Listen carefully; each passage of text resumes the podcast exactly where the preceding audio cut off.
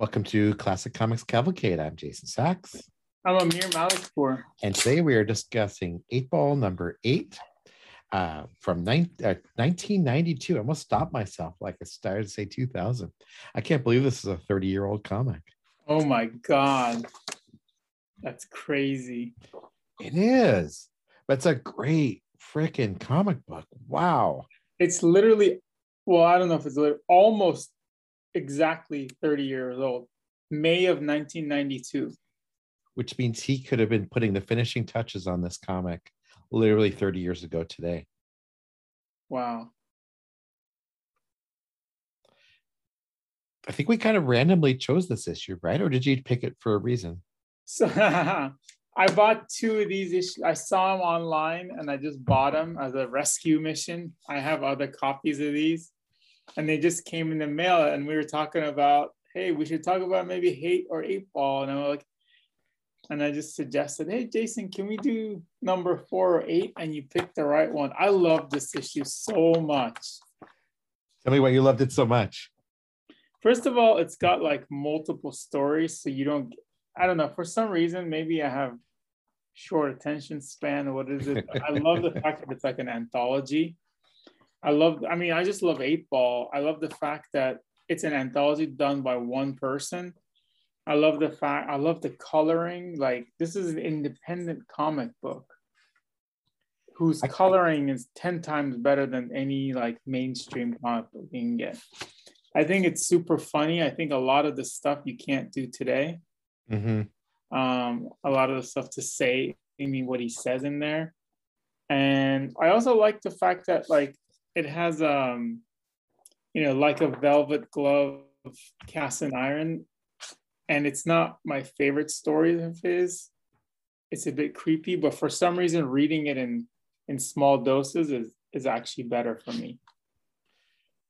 Like a velvet glove might still be my favorite thing ever by Clowes.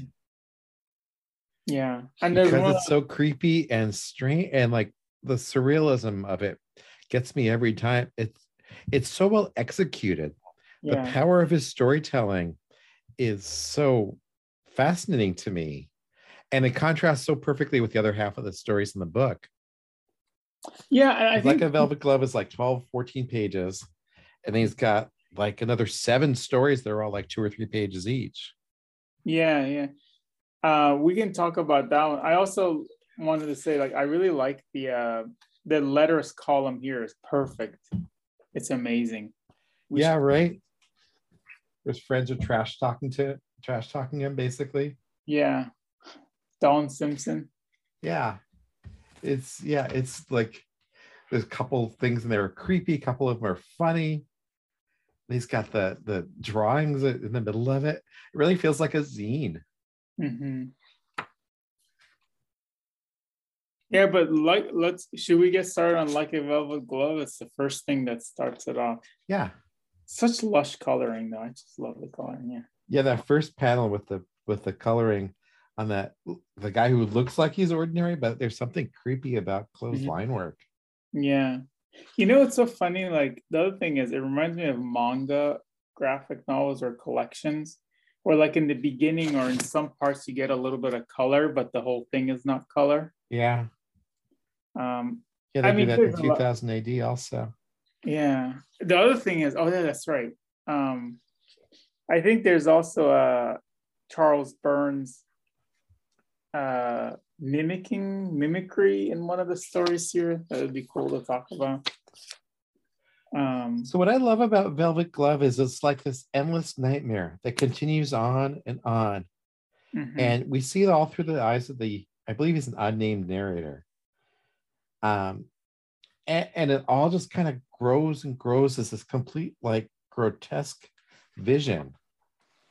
But like Clowes draws this in like a beautiful way, like the final panel on page three, where the narrator's like sh- in shadow. That you like you're saying a minute ago, that looks like a Charles Burns mm-hmm. panel with a deep blacks and you know the the oh, yeah, chiaroscuro and then you uh-huh. flip the page and it's got this beautiful storytelling sequence mm-hmm. and then you flip it again and it's got or you go to the next page and it's got this really like depressing sex scene in it and it all just kind of feels like this complete nightmare. That just one grotesque thing after the next. It's so Lynchian. So I want to say for both Lynch and Clowes, like I, I'm gonna like upset a lot of people. Like Lynch is not one of my favorite directors. What? Uh, so I've seen most. poor I like. I respect him. I just want to say it's. I respect him. I understand. Well, I don't know if I understand, but I get it. And you know, I you know I've seen, you know, I've seen his most famous ones, and I've sat through them, and it's definitely good. It's good. It's just not one of my. I mean, I've sat through them, and I. It's not like something that I'd leave. You know, I'd, I'd watch it. Mm-hmm. The thing about Velvet Glove or Clowes, and both of them, both not Clowes. Clowes is different, but for this particular Clowes story and for Lynch movies, the only way I could really enjoy is if I think of it as a satire. As a and and when I start to think about satire and laughter, I feel bad about myself. And that's why I can't like these stories. Oh wow. I'm joking, you know. I'm but like for example, you think about like I mean, maybe we need to have a different podcast for Like a Velvet Glove, and I, am happy to read it. If it's your favorite, um, I'm happy to reread it. I did a long piece on it back in the comics bulletin days, mm. three or four thousand words on it about the the formal nature of it, the way the images recur, the the uh, strangeness of the sequences, um, the way there's a narrator at the beginning but no narrator um, beyond the first couple of chapters, um, the way he d- displays beauty and ugliness in it, mm-hmm. and the mm-hmm. way all the characters are basically interfacing with media in one way or another. Mm-hmm. Movies are a big part of this, and it all starts with him wandering into the strangest porno theater ever. And yeah. it completely upsets his world.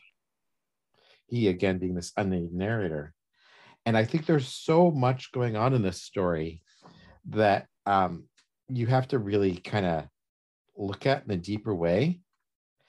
And I think, mo- uh, like most of it, really is psychological as opposed to like plot based and that's why it feels very lynchian to me i mean like here's where it's funny and it's like not funny like funny like a pulp fiction like dark humor i don't know it's just so weird like you know when when they have sex and then he goes like he still has his his pants off mm-hmm. and he goes i don't know it's just and then you see like these old guys in the theater, like one of them has his hands down his pants, you know, it's like it almost seems like I feel like because of the way Clowes, maybe because of the way I've seen, you know, Clowes does his comics where it's a lot of it is making fun of people, kind of. I feel like he's just making fun of everything here. And I can't take it seriously. And that's the only way I can get through all this horrific creepiness. Yeah, see, I think I don't think he's making fun of things in like a velvet glove. I think like a velvet glove is him working out some personal issues. I mean, he said before, actually, he told me before uh, when I went saw him at uh, was it Stumptown, one of the comic shows in Portland, that uh, maybe it was line work. Um, but regardless, he was he said, you know, this is him dealing with his with getting divorced at you know mm. a relatively early age Mm. And my interpretation has always been completely different, which is what happens when you see something that so profoundly upsets you, it completely changes your, your view of the world. So everything that looks familiar becomes grotesque mm. and distorted. And this is really just his mind trying to make sense of the trauma that he he has witnessed. I mean, the the guy who does the first murder he's they don't even give him the decency to let him have his pants on. They kill him and then yeah. just in a shallow grave. I mean, I'm laughing, but it's horrific. Well, it, it, it is laughable, right? You got the bare-chested man on page two, and they're looking up at the narrator, and the narrator wanders over, and then you got the the um, strange dead dog creature, which you yeah. wouldn't even know reading this chapter, and yeah. then he gets pissed on, and you know, it's like yeah, he gets pissed on and like And then there's that soldier like having sex with a lady who's like bored and he's sweating and doing his best and uh, and then Dan Clowes is going through that. yeah, it is Dan Clowes. Yeah, I think yeah, it is. It looks like I think it's basically mm-hmm. him. Yeah, it's amazing. Yeah, and, and he's the, watching the movie screen, making eye contact with a character on the movie screen who's about to get murdered because Barbara Allen is a murder ballad. I mean, there's so much like right directly below the surface. There's something in the way they go from straight panels to hand drawn panel borders too. Yeah. Yeah, I'd love to talk about it in more detail with you because like I I like I appreciate and know that like other works by him are just better from a technical standpoint, you know, Patience or Ice Ice Haven, which I think is incredible. Mm-hmm. I think Ice, Ice Haven just like a a, a uh, formalistic masterpiece. Yeah, I think Ice Haven is known to be his like magnum opus, but this is everyone's favorite. Not mine, but everyone else's favorite. I legitimately just love this story, and I can't even say why because it upsets me so deeply. Yeah, I think maybe it's just I'm a little bit emotional, but I'd love to read it. I mean, I I have just to be transparent, I have multiple copies of this. I have the first printing. I have like, you know, because it's like, I don't know. I just love this guy's art. I love Clowes's stuff. And then we get the letters page, which just like completely changes your mindset. Mm-hmm. And then we get more into the snark in the second half. Well, I was gonna say like a couple of things with Don Simpson, his his him making fun of uh Dan Clowes, you know. Yeah. It's like uh I think it's just it's so funny reading. He's all, dear Dan, you make me sick. Clowes, you got your comic Eightball, should be hate ball, and all you do is piss on fanboys and art students, which you yourself once were. Can you think of something more positive to do with your energy and make your work less ugly?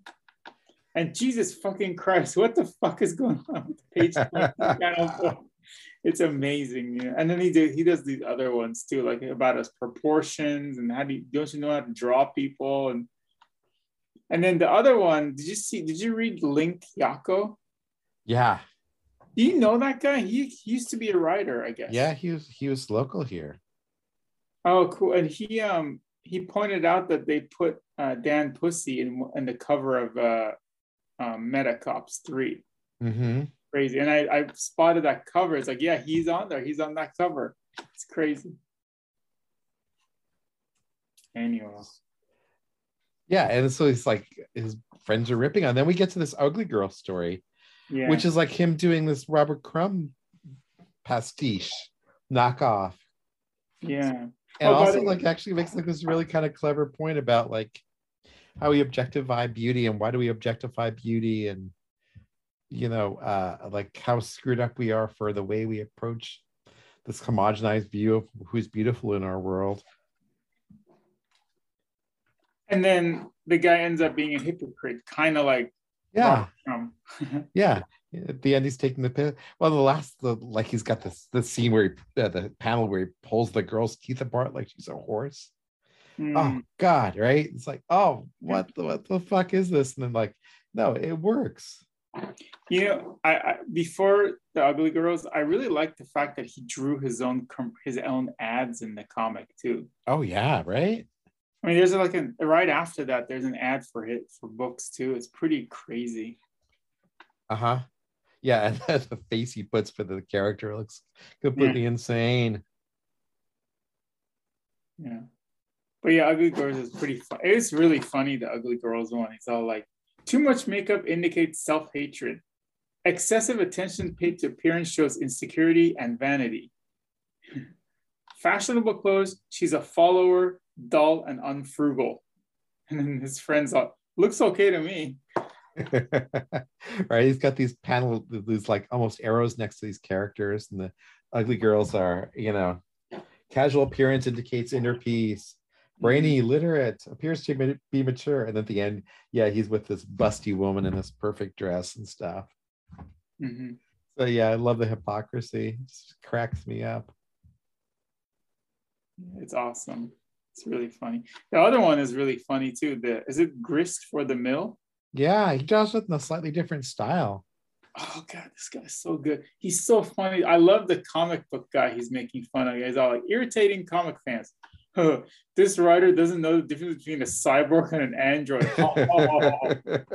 right. I love right? it. You got to be kidding. You're about the least interesting moron I've ever met. I, I'm Bill, a stupid, gullible, scum sucking shithead with zits. Oh, thank you. I love your cartoon. Oh, yeah, that's right. The only way you can make fun of him is draw a cartoon. Don't like homage or anything. Oh, that's awesome. And, and then Dan- he just continues it with the, the Comic Collectors Club, KKK. Yeah. Oh wow, I didn't even realize that. Yeah. Which is like you know a total parody of like where comics were in 1992. Well, it's so funny. I think it's like that to a certain extent now too. In the beginning, he's like in a Dan Pussey is like, you know, I, am gonna you should buy these comics that they make millions of and like you can make a lot of money off of. And at the end of the strip, his friends are like, so anyways, how are you gonna make money off of? He's like, the what? Yeah. He's like, if you want to invest in comics, shouldn't just be investing in the stock market? Isn't it actually easier to make money there?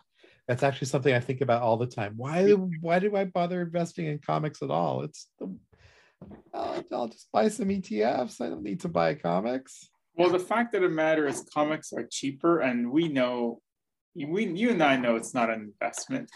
Yeah. It's really true. for an enjoyment and the love of it. I think my favorite story in here is Nature Boy, the little three pager, which again, he draws in a completely different style.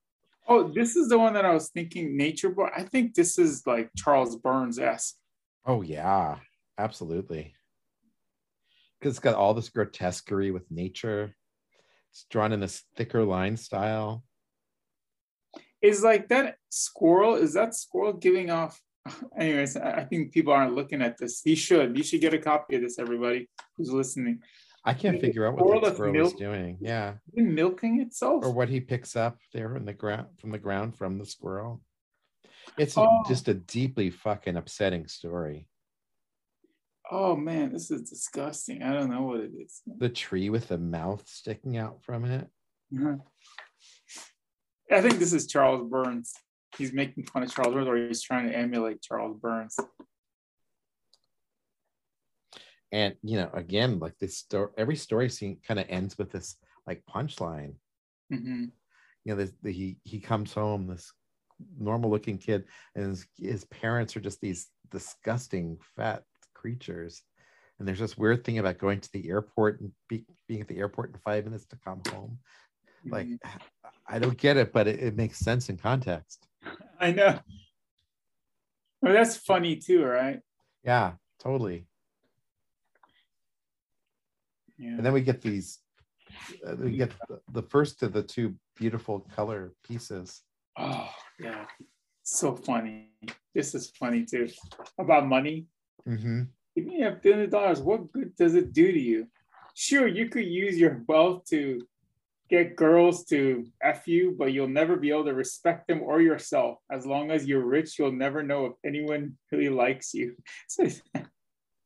I know he's so deeply like mentally screwed up, right? Yeah.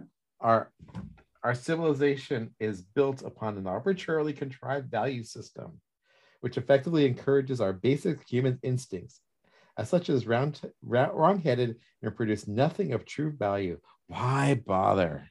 Now give it up. this is a deeply depressed man. Of course, uh, the closer is him. It's called My Suicide. Again, with beautiful coloring. It doesn't say who did the coloring, um, does it? What's that? It doesn't credit the coloring, does it?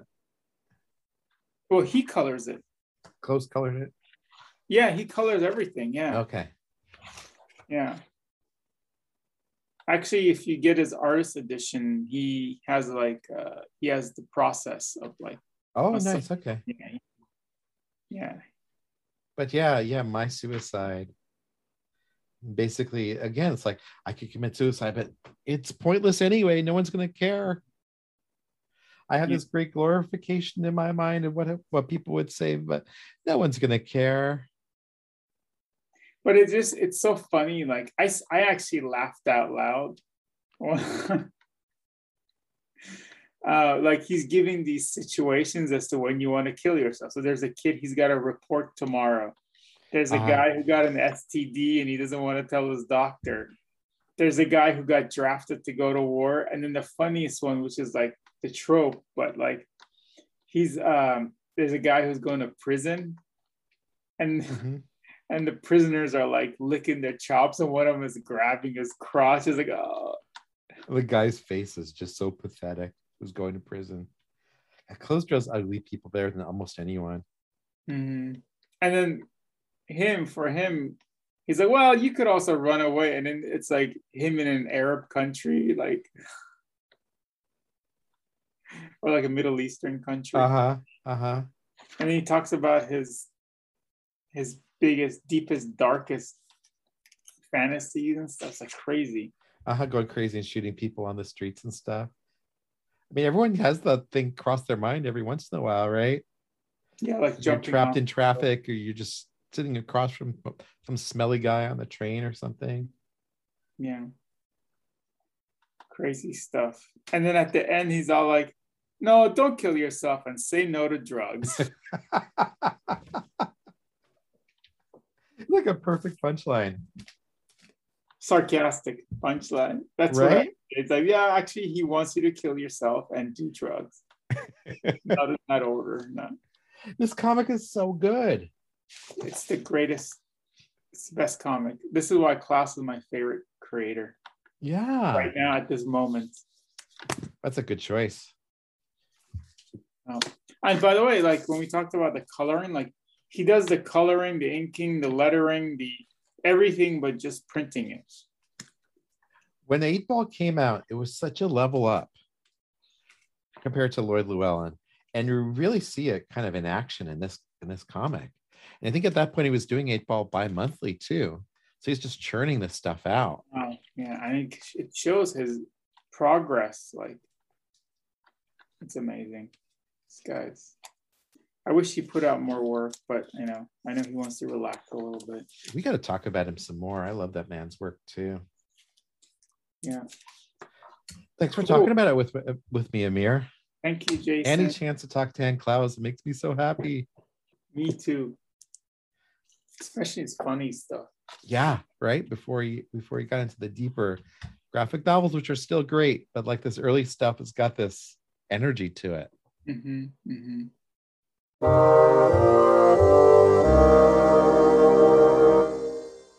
Oh, thank you.